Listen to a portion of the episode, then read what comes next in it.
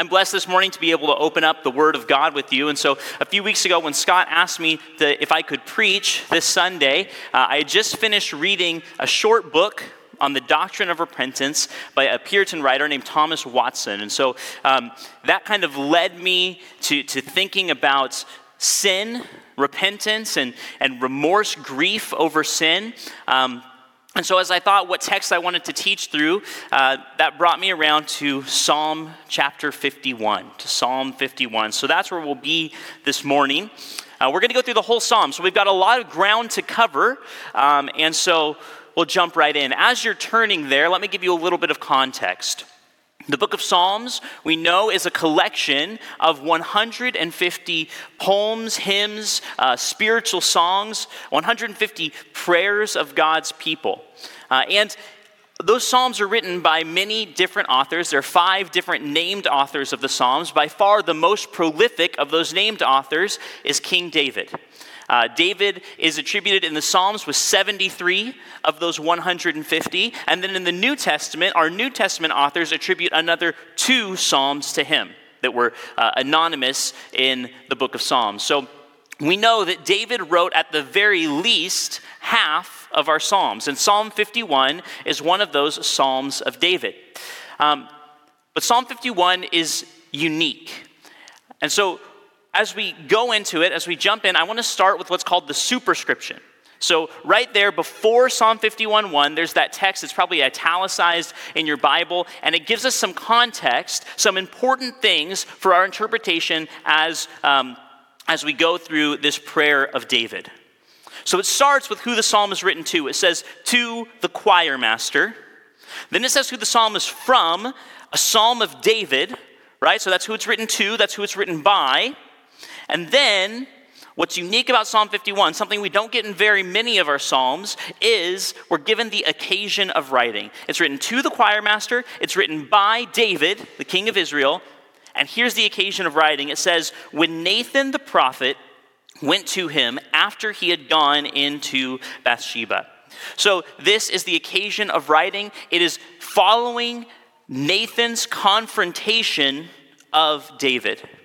So if you remember the story of, of David and Bathsheba, right? He's, he's on his roof, he looks down, he sees this beautiful woman bathing on her roof, and he lusts after her. He commits adultery with her because she is married to a man named Uriah. And then David hatches this elaborate plan to try to cover up his sin. When that doesn't work, he ends up having Uriah killed. He sends Uriah to the front lines. He pulls back all the rest of the armies that Uriah might die. David goes to such lengths to cover his sin that he ends up killing one of his closest men. A man who's listed in 1 Samuel among David's mighty men, a man who has been with David since before he sat on the throne of Israel, a man who was with David when he, when he was running from King Saul, and David has him murdered in order to cover up the fact that he slept with his wife. And then in 2 Samuel chapter 12, the prophet of God, Nathan, comes before the king of Israel, David, and he tells him a story. Tells him a story of, of a poor man who had one little sheep, and his neighbor, a rich man who had many, many flocks. And when the rich man had to entertain a guest and he needed a sheep to kill, instead of killing one of his hundreds, he went to his neighbor. He stole that one sheep and he slaughtered it to feed to his guests. And when David hears this story, he is incensed, he's angry. And what he says to the prophet is As surely as the Lord lives, this man must die. And then how does Nathan respond? Nathan says, You are this man. You are this man. And then Nathan proceeds to deliver the Lord's rebuke, his judgment on David. And then David's response there in 2 Samuel 12 is simply this 2 Samuel 12 13. David said to Nathan, I have sinned against the Lord. And in 2 Samuel 12, in the, the narrative um, portion of this, of this story, that's all we get from David. All we get is this simple admission I have sinned against the Lord. But here in Psalm 51, we have a peek into David's mind. We see more deeply what David means when he admits, I have sinned against the Lord. We, we view into David's heart as he pours it out on the page that he has sinned. But what's really interesting about this psalm is that when we categorize psalms, we put them into a couple different buckets. We talk about psalms of, of lament, and, and one of them, one of the specific categories of psalms is psalms of personal lament. And in a lot of ways, Psalm 51 fits that category. This is a personal lament. This is David talking about a very personal thing that has happened. He's talking about very personal sorrow, very personal grief. This is a personal lament. But as a personal lament, it is uniquely corporate. It's uniquely public. Why? Because who is it written to? It's written to the choir master. See, this is David's personal confession before God. But it's written to the choir master. It's meant to be sung among God's people.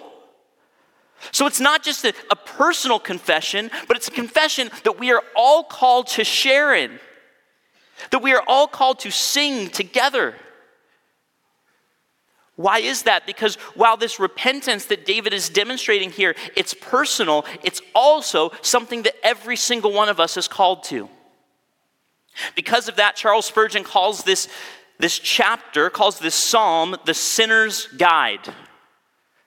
I've called it the roadmap of repentance. Because that's what we have here. We have a master class in what repentance looks like. We have step by step instruction on what biblical repentance is, turn by turn directions of repentance. And so, what we're going to do today is we're going to go through turn by turn, step by step, and look at this process of repentance that's demonstrated in David's psalm. So, because this is a roadmap, it starts with the overview, right? If you think back to the days of printing out your MapQuest directions, some of you are like, Thomas Guide, I, I never did that. I'm 32, 31, I don't know. Um, we think back to printing out your, your MapQuest directions. You print it out on the sheet, and what's at the top of the sheet? It's that picture of the whole map, right? The picture of the whole route. If I, if I were to go onto my phone right now and get directions somewhere, before I start route guidance, I get the picture of the whole route from start to finish. Then I hit go, and then it takes me step by step through it. Well, the psalm is structured similarly because in the first two verses of Psalm 51, we get that whole route picture. We get that, that big overview of what David is going to talk about, the steps he's going to walk through in the whole rest of the psalm. We get the essence of the psalm in just the first two verses. So let's read them. It says this Have mercy on me, O God, according to your steadfast love, according to your abundant mercy, blot out my transgressions. Wash me thoroughly from my iniquity and cleanse me from my sin. So, what is this? This is David making a plea. This is a, a convicted, a condemned man pleading for mercy. But what's interesting is the basis of David's plea here. He is a condemned man standing before a righteous judge, and he's pleading for mercy, but no part of his plea is a plea of innocence. He doesn't say, God, I didn't know I was sinning. He doesn't say, God, I didn't sin that much. He doesn't say, God, I didn't do it, it was someone else. He pleads with God. He begs mercy of God, but he doesn't do it on the basis of any merit or righteousness in and of himself. He does it on the basis of God's character.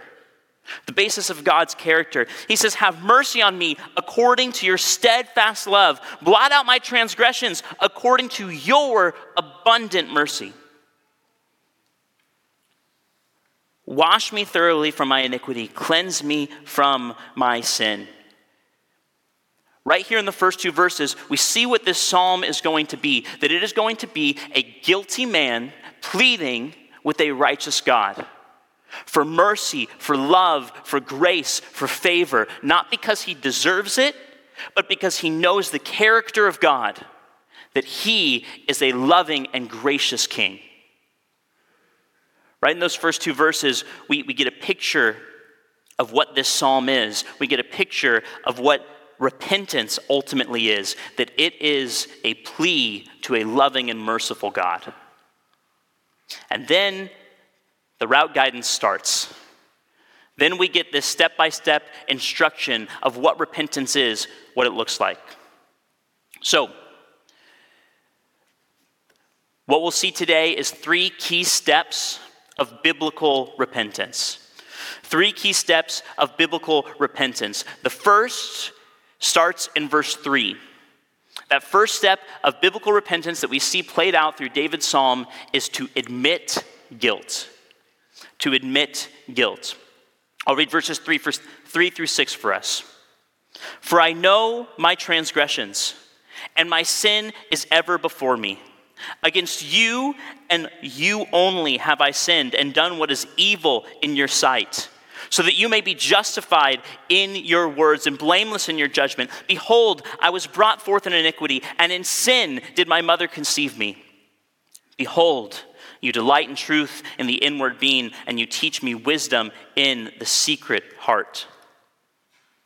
So, this first step is to admit guilt. And David begins this section, he begins his admission of guilt with recognition of his sin. He acknowledges his sin. He says in verse 3, I know my transgressions. David understands that he is a sinner. I know my transgressions. But David's recognition of his sin is not merely intellectual.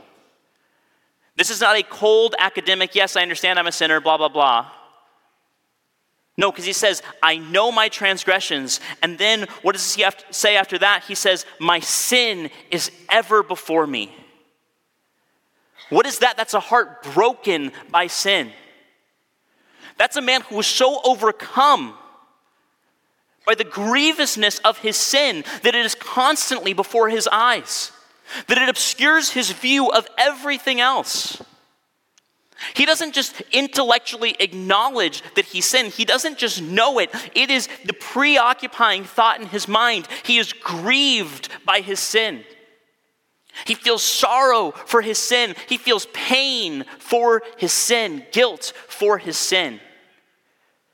Because that's what recognition of sin is.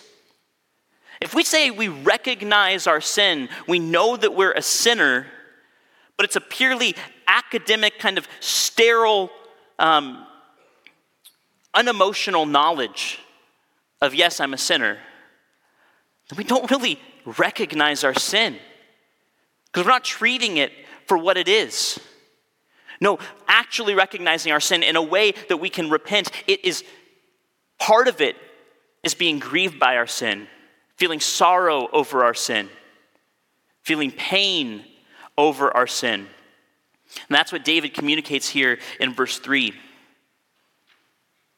But here's the incredible thing Scripture tells us that that pain that we feel over sin, that sorrow, that grief, that guilt, is actually a good thing. In 2 Corinthians chapter 7, Paul is writing to the church in Corinth, and he talks about this idea of a godly grief a godly grief. And he says that this godly grief is a good thing. Why? Because it leads to repentance. You see, before we can truly repent of our sin, we have to weep for our sin. We have to sorrow over our sin. And David was certainly doing that. He was weeping for his sin. He was feeling sorrow over his sin. It was ever before his eyes, it was preoccupying his mind was always before him. And it's easy to see why, right? Because David's sin was incredible. I mean, this is a guy who committed adultery with the wife of one of his closest friends. And then, in order to keep from being found out, he had this man sent off to die. And Uriah went faithfully fighting for his King David, who had stabbed him in the back cheated with his wife, and now is having him put to death. This is an incredible, egregious, disgusting, deplorable sin. And so it's easy to see why David would have his heart broken over this, why he would be racked with guilt over a sin like that. But what about my sin? I haven't, I haven't committed adultery, I haven't committed murder. So, what about my sin? Should I really feel the guilt, the sting, the sorrow? Should my sin really always be before my eyes the way that David's is before his? Should we really grieve over gossip the same way that David grieved over murder?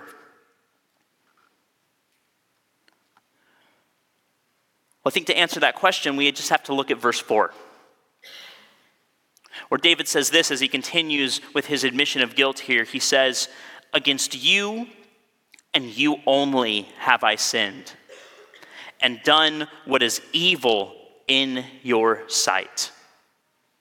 Against you and you only have I sinned and done what is evil in your sight. Make no mistake, David sinned against Uriah. He sinned against Bathsheba. But still, here, what he says is, Against you, God, and you alone have I sinned. Now, why would he say that? Is that to minimize his sin against Uriah and Bathsheba? No. No, but it's because in the ultimate accounting of things, his sin against God is so much greater. Why? Because God himself is so much greater. See, the, the wrath due to David's sin is in proportion to the righteousness of the one that he sinned against. The measure of trespass in his sin is in proportion to the measure of the majesty of the one he trespassed against. The guilt of his offense is in proportion to the glory of the one that he has offended. So his guilt is beyond comprehension because God's glory is beyond comprehension. His trespass is infinite because God's majesty is infinite. And the wrath that is due to him for his sin is never ending because God's righteousness is never ending. See, David's murder and his adultery, it was infinite sin because it was sin committed against an infinite God. And my pride, and my lack of, of self control and my gossip are infinite sins. Because they are sins that are committed against an infinite God. Our gluttony, our greed, our hatred, they're infinite sins because they are sins that are committed against an infinite God. So David's heart is grieved over his sin because he realizes that in the ultimate accounting of things, he has sinned against God. And that sin is infinite. And because of that, because his sin is so grievous, because his sin is against the king of all things, continues on in the rest of the verse with this. So that you're just so that you may be justified in your words and blameless in your judgment. Because our sin is gets an infinite, perfect, holy, righteous, majestic, glor- glorious King, because of that, God is right to judge us. He is right to issue any punishment, any judgment that he deems fit because our sin is worthy of all punishment.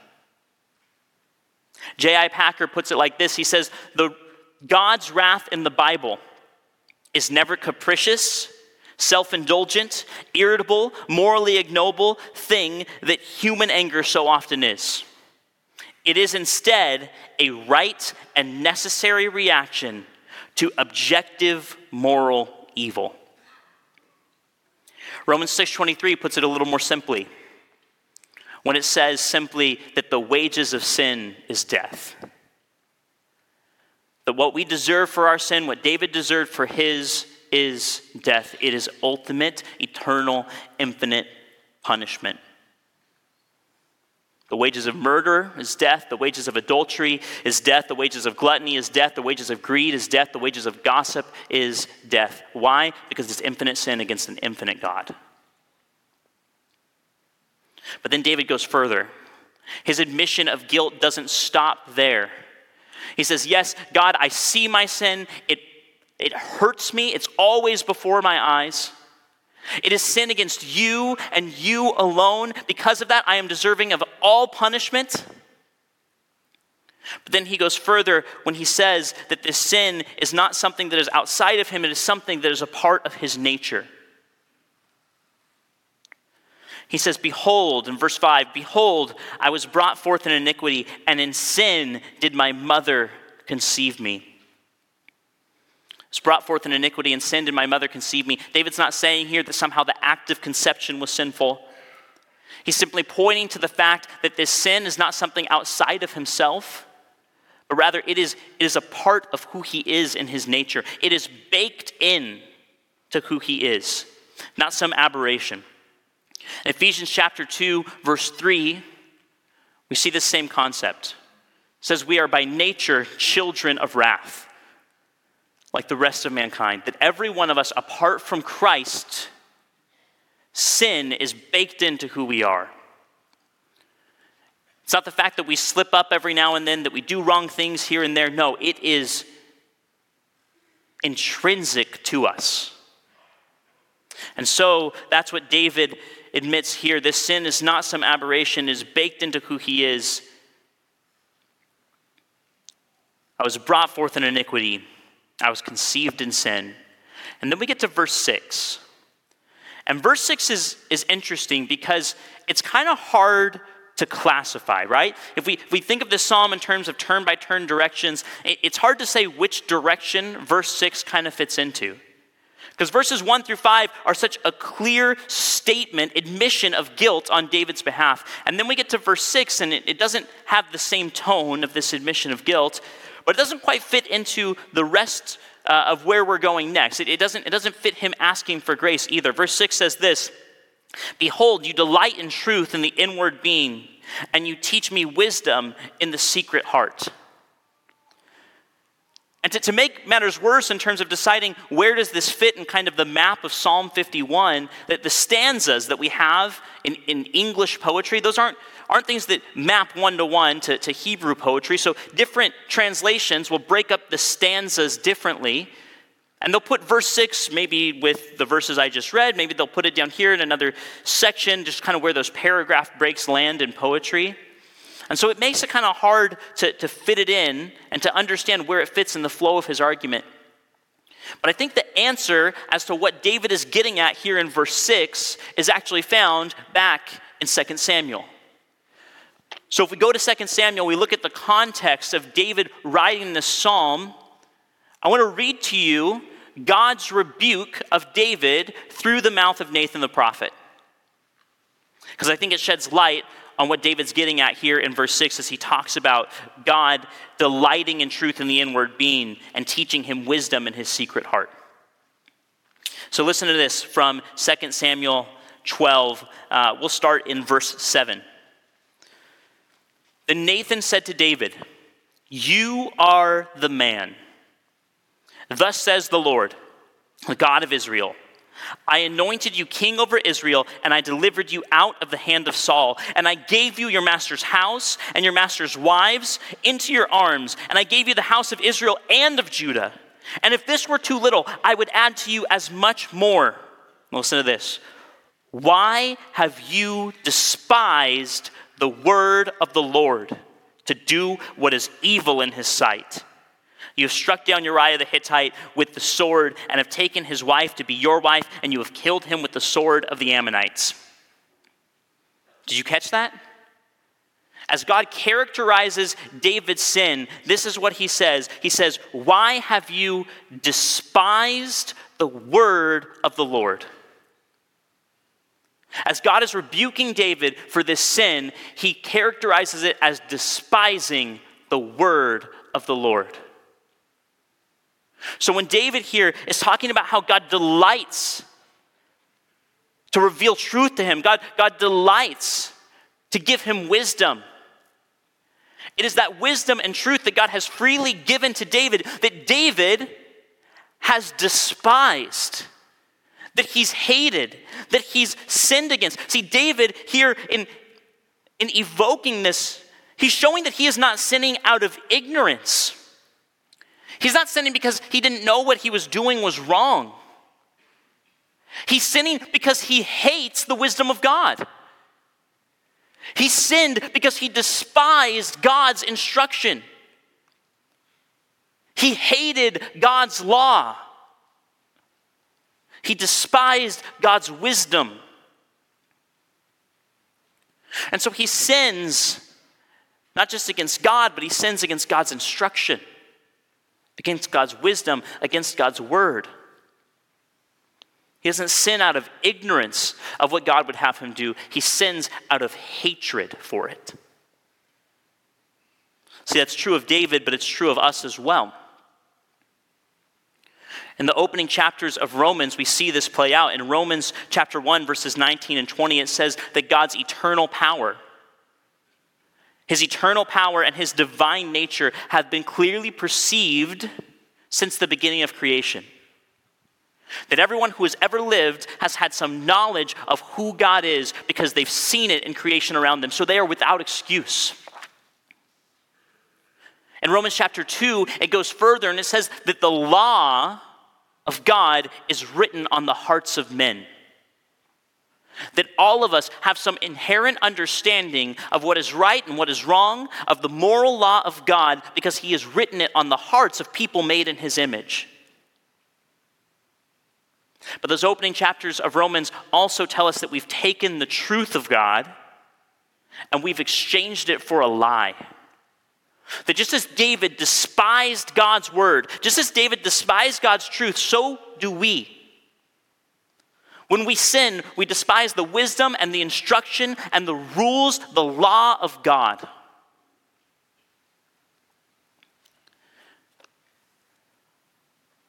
So David says, You delight in truth in the inward being, you teach me wisdom in my secret heart. Yet, in spite of that, he still sins against God and despises his wisdom and his truth. That's David's admission of his guilt. I know my sin, I see it constantly before me. It is, it is great, it is worthy of punishment, it is against you and you alone.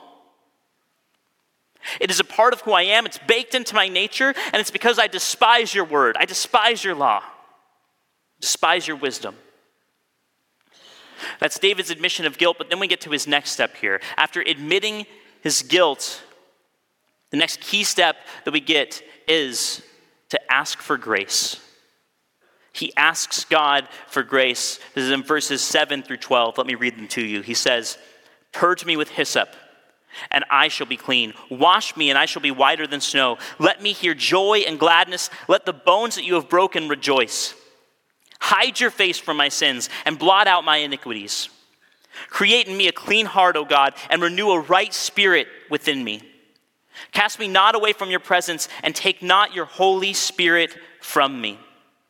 Restore to me the joy of your salvation, and, I, and uphold me with a willing spirit.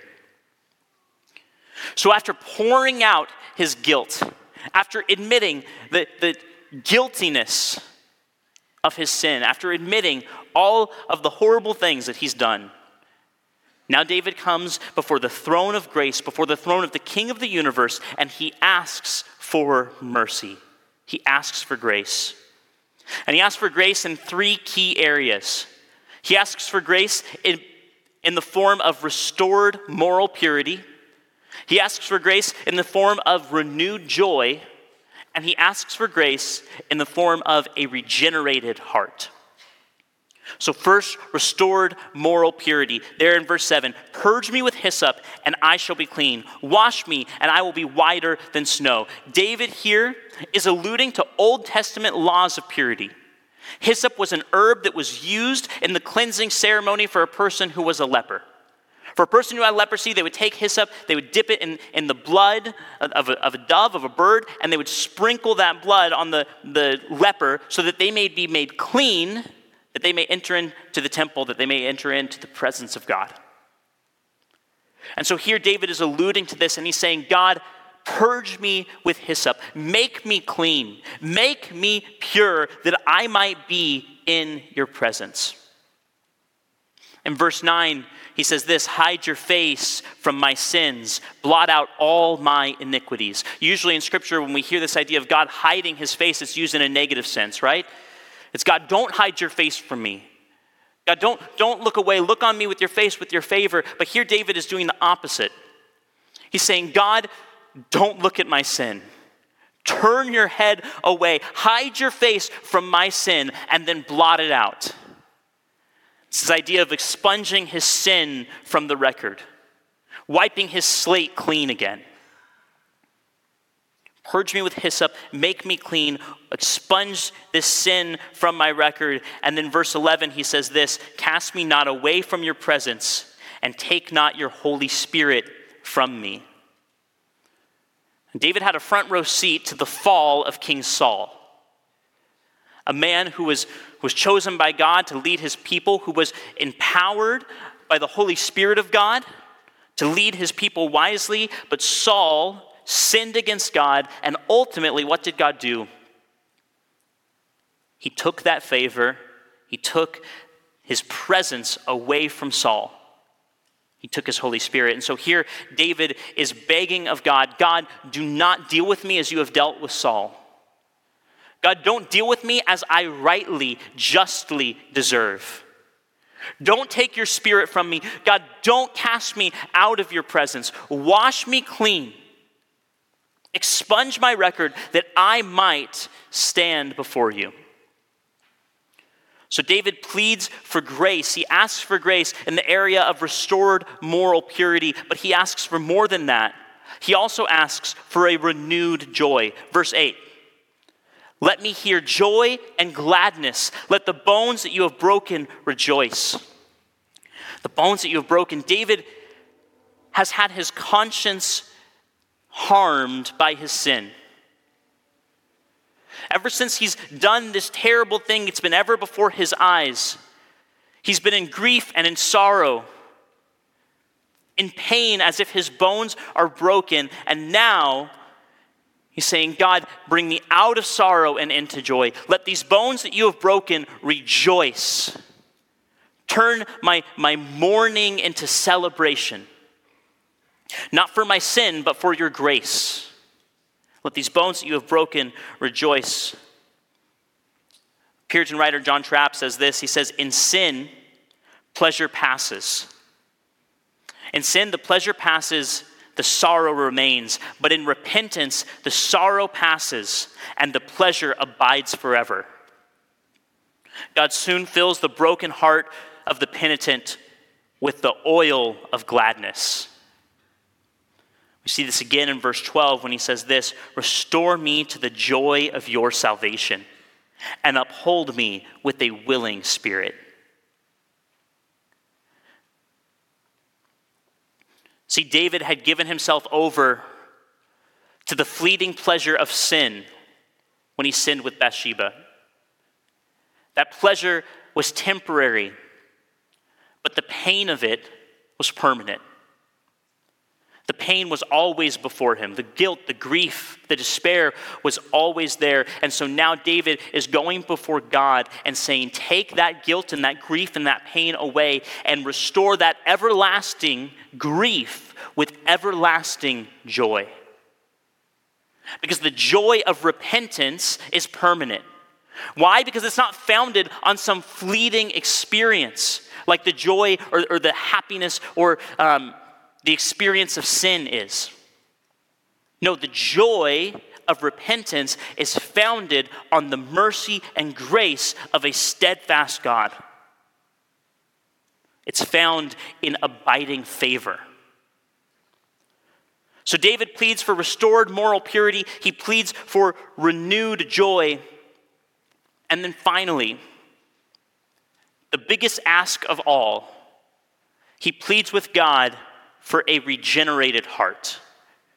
We see that in verse 10.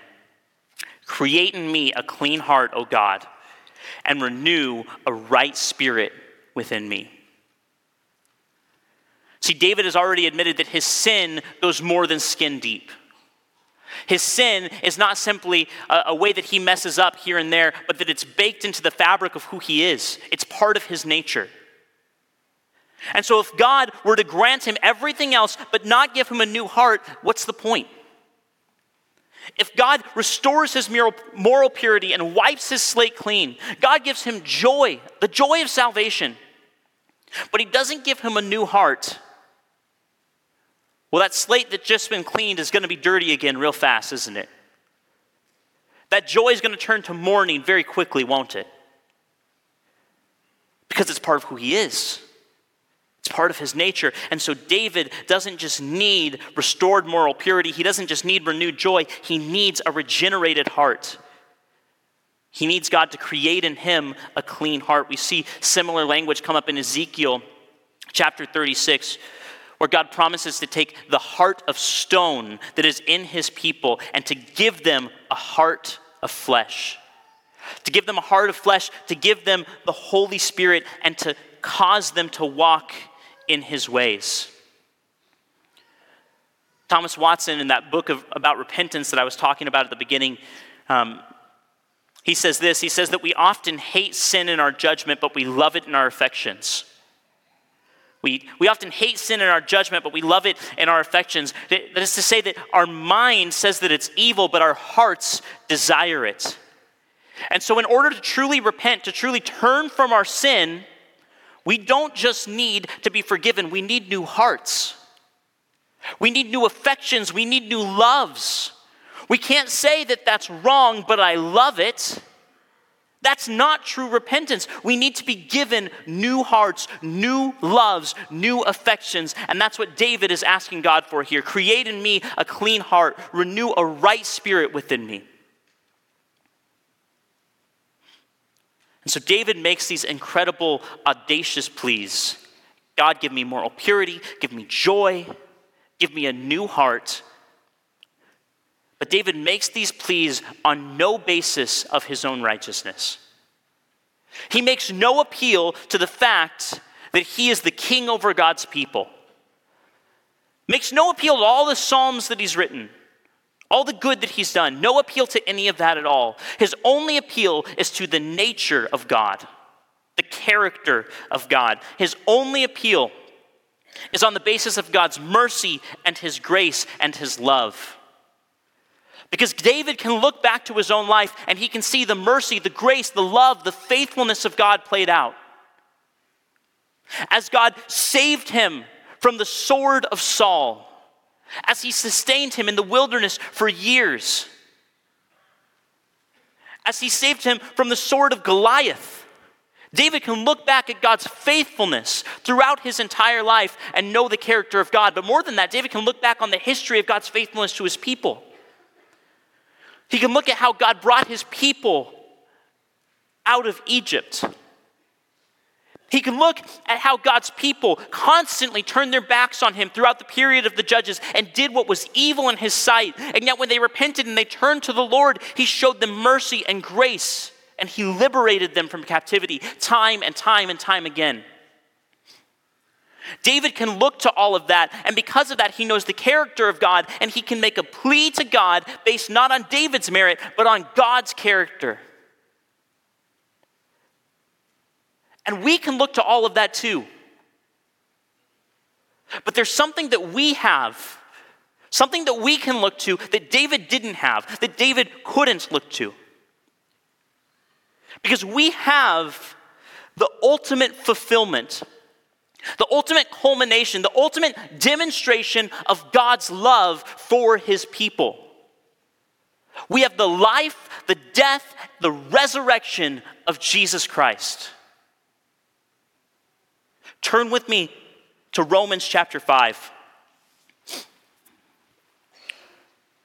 Romans chapter 5 will start in verse 8 as we see this incredible demonstration of God's love and his mercy and his grace.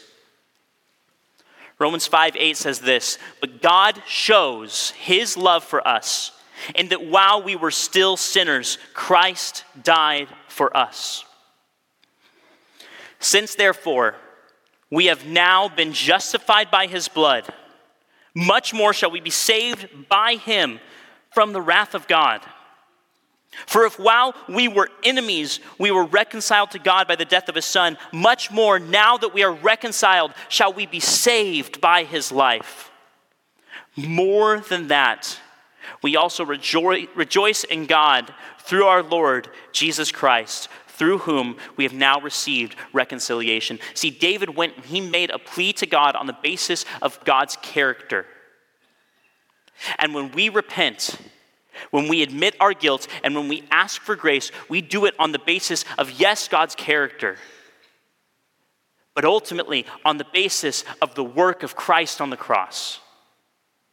We come before the throne of grace, we admit our guilt, we ask for mercy on the basis of what Christ has done on our behalf, on how God has demonstrated his own love towards us and that while we were still sinners, enemies of God, sinful in our nature, Christ died for us. As we think of David's three pleas here for moral purity, for joy, and for a new heart, let's look back at Romans 5, verse 9. Moral purity we ask for moral purity from God. God says this Since therefore we have now been justified, made right, made morally pure by his blood, much more shall we be saved from the wrath of God.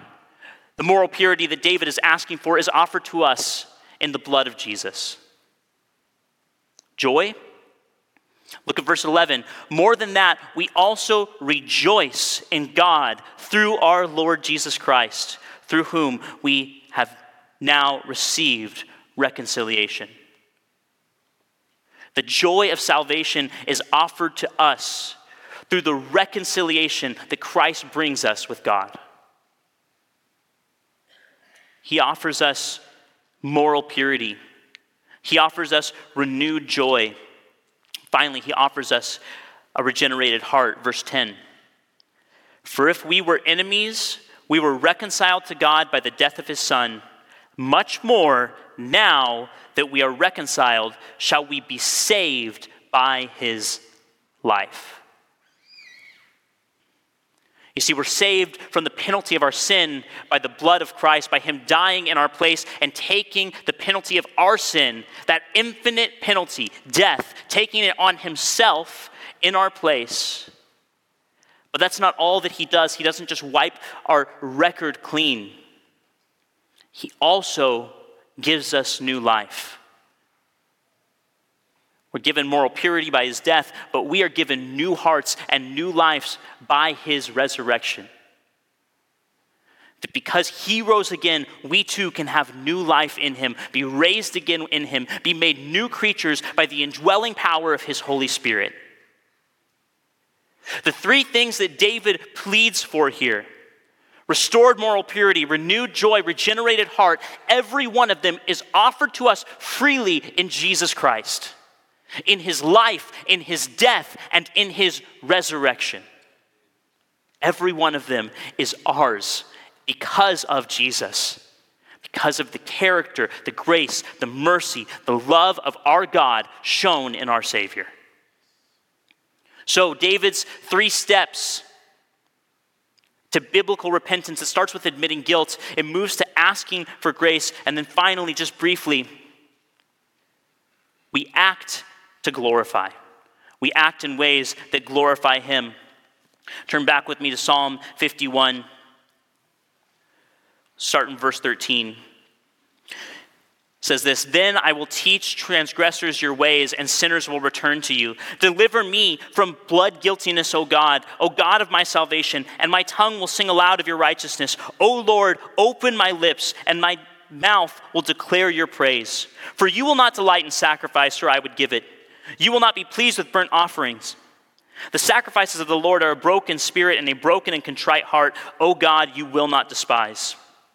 Do good to Zion in your good pleasure. Build up the walls of Jerusalem. Then you will delight in right sacrifices and burnt offerings and whole burnt offerings. And then bulls will be offered on your altar. So, after admitting guilt and asking for grace, here the next step in our repentance is not just turning from our sin, but turning towards God and walking with Him in obedience. It is acts that glorify Him. David gives us three acts that glorify Him here. The first is to witness. Witness, there in verse 13, then, in light of you granting me all of this mercy, because David knows that God will grant him the mercy that he asks for.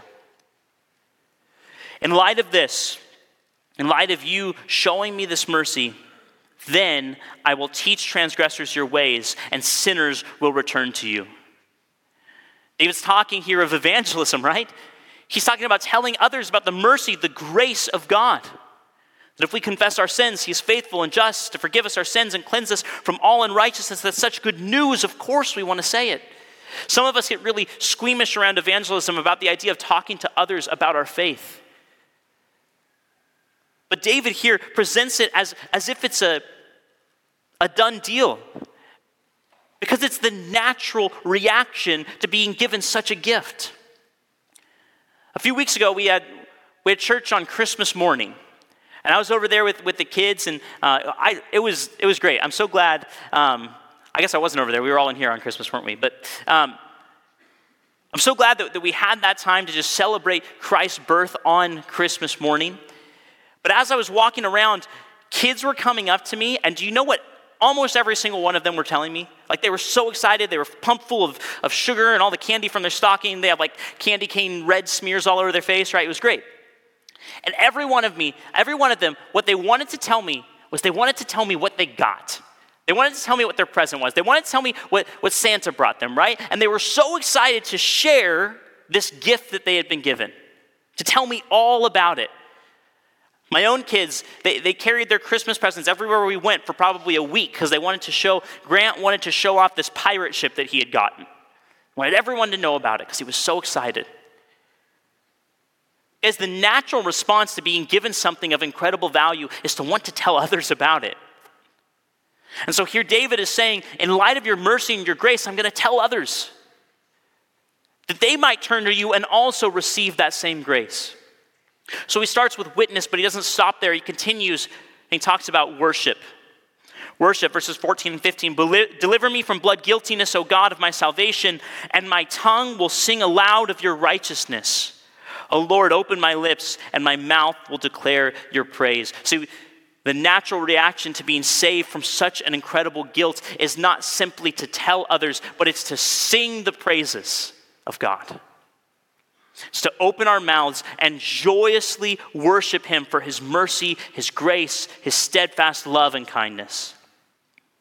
And then finally, this last act to glorify that David talks about here is to walk in gratitude.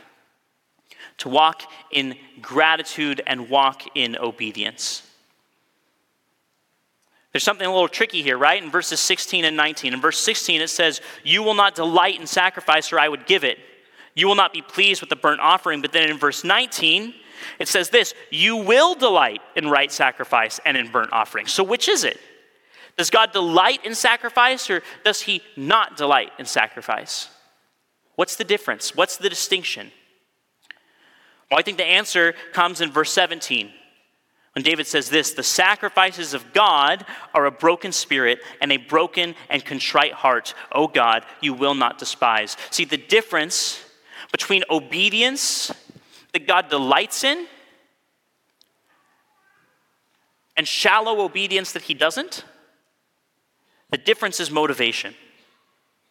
The difference between right and wrong sacrifice is motivation. We are not to obey God to do what he says simply out of a, a self righteous sense of, uh, uh, of legalism or even just out of fear of punishment.